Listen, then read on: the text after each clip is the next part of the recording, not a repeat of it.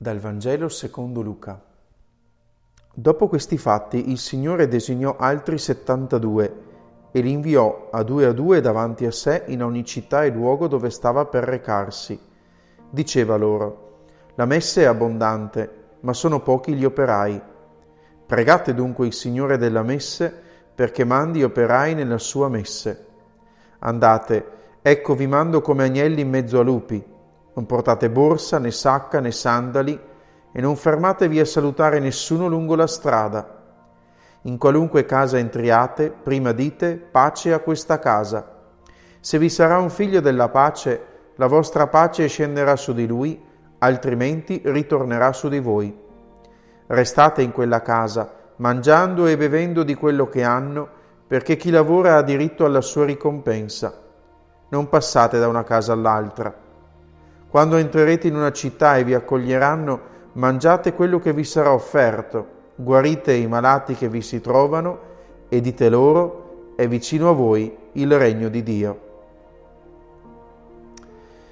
Oggi la Chiesa ricorda e fa memoria di due santi vescovi, Timoteo e Tito. È per quello che lasciamo la lettura continuata del capitolo terzo di San Marco e accogliamo questi nove versetti eh, del capitolo decimo di Luca, appunto perché facciamo memoria di questi due santi. Potremmo definirli la prima generazione di cristiani, diretti collaboratori dell'Apostolo Paolo nel cominciare a diffondere il Vangelo del Signore Gesù.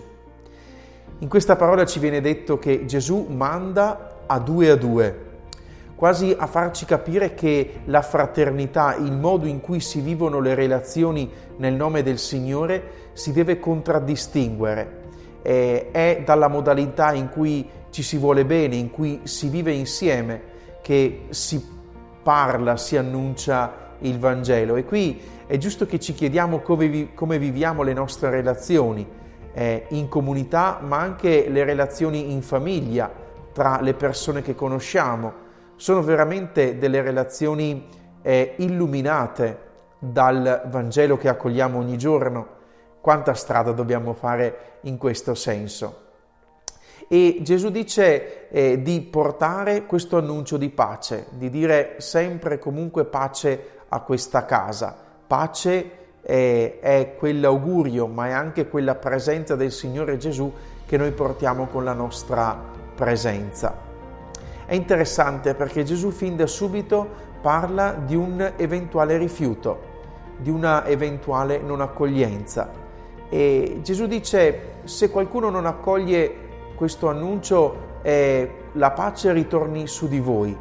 Interessante perché ci fa capire che sì, possiamo, possiamo anche restarci male perché qualcuno non accoglie, ma dall'altra parte non dobbiamo crucciarci più del dovuto. Ci dispiace, ma non ci turbiamo.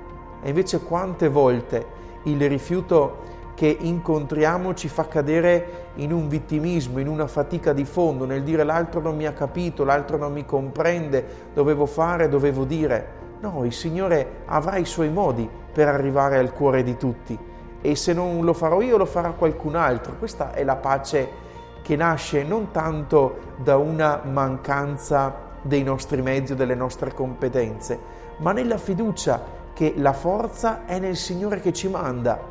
E vuol dire che se non arriviamo noi, arriverà qualcun altro attraverso il Signore Gesù. Questo veramente ci deve dare tanta pace e tanta serenità. E quindi eh, è giusto che ci chiediamo quando è che noi abbiamo portato questa pace e quando è che noi l'abbiamo accolta questa pace.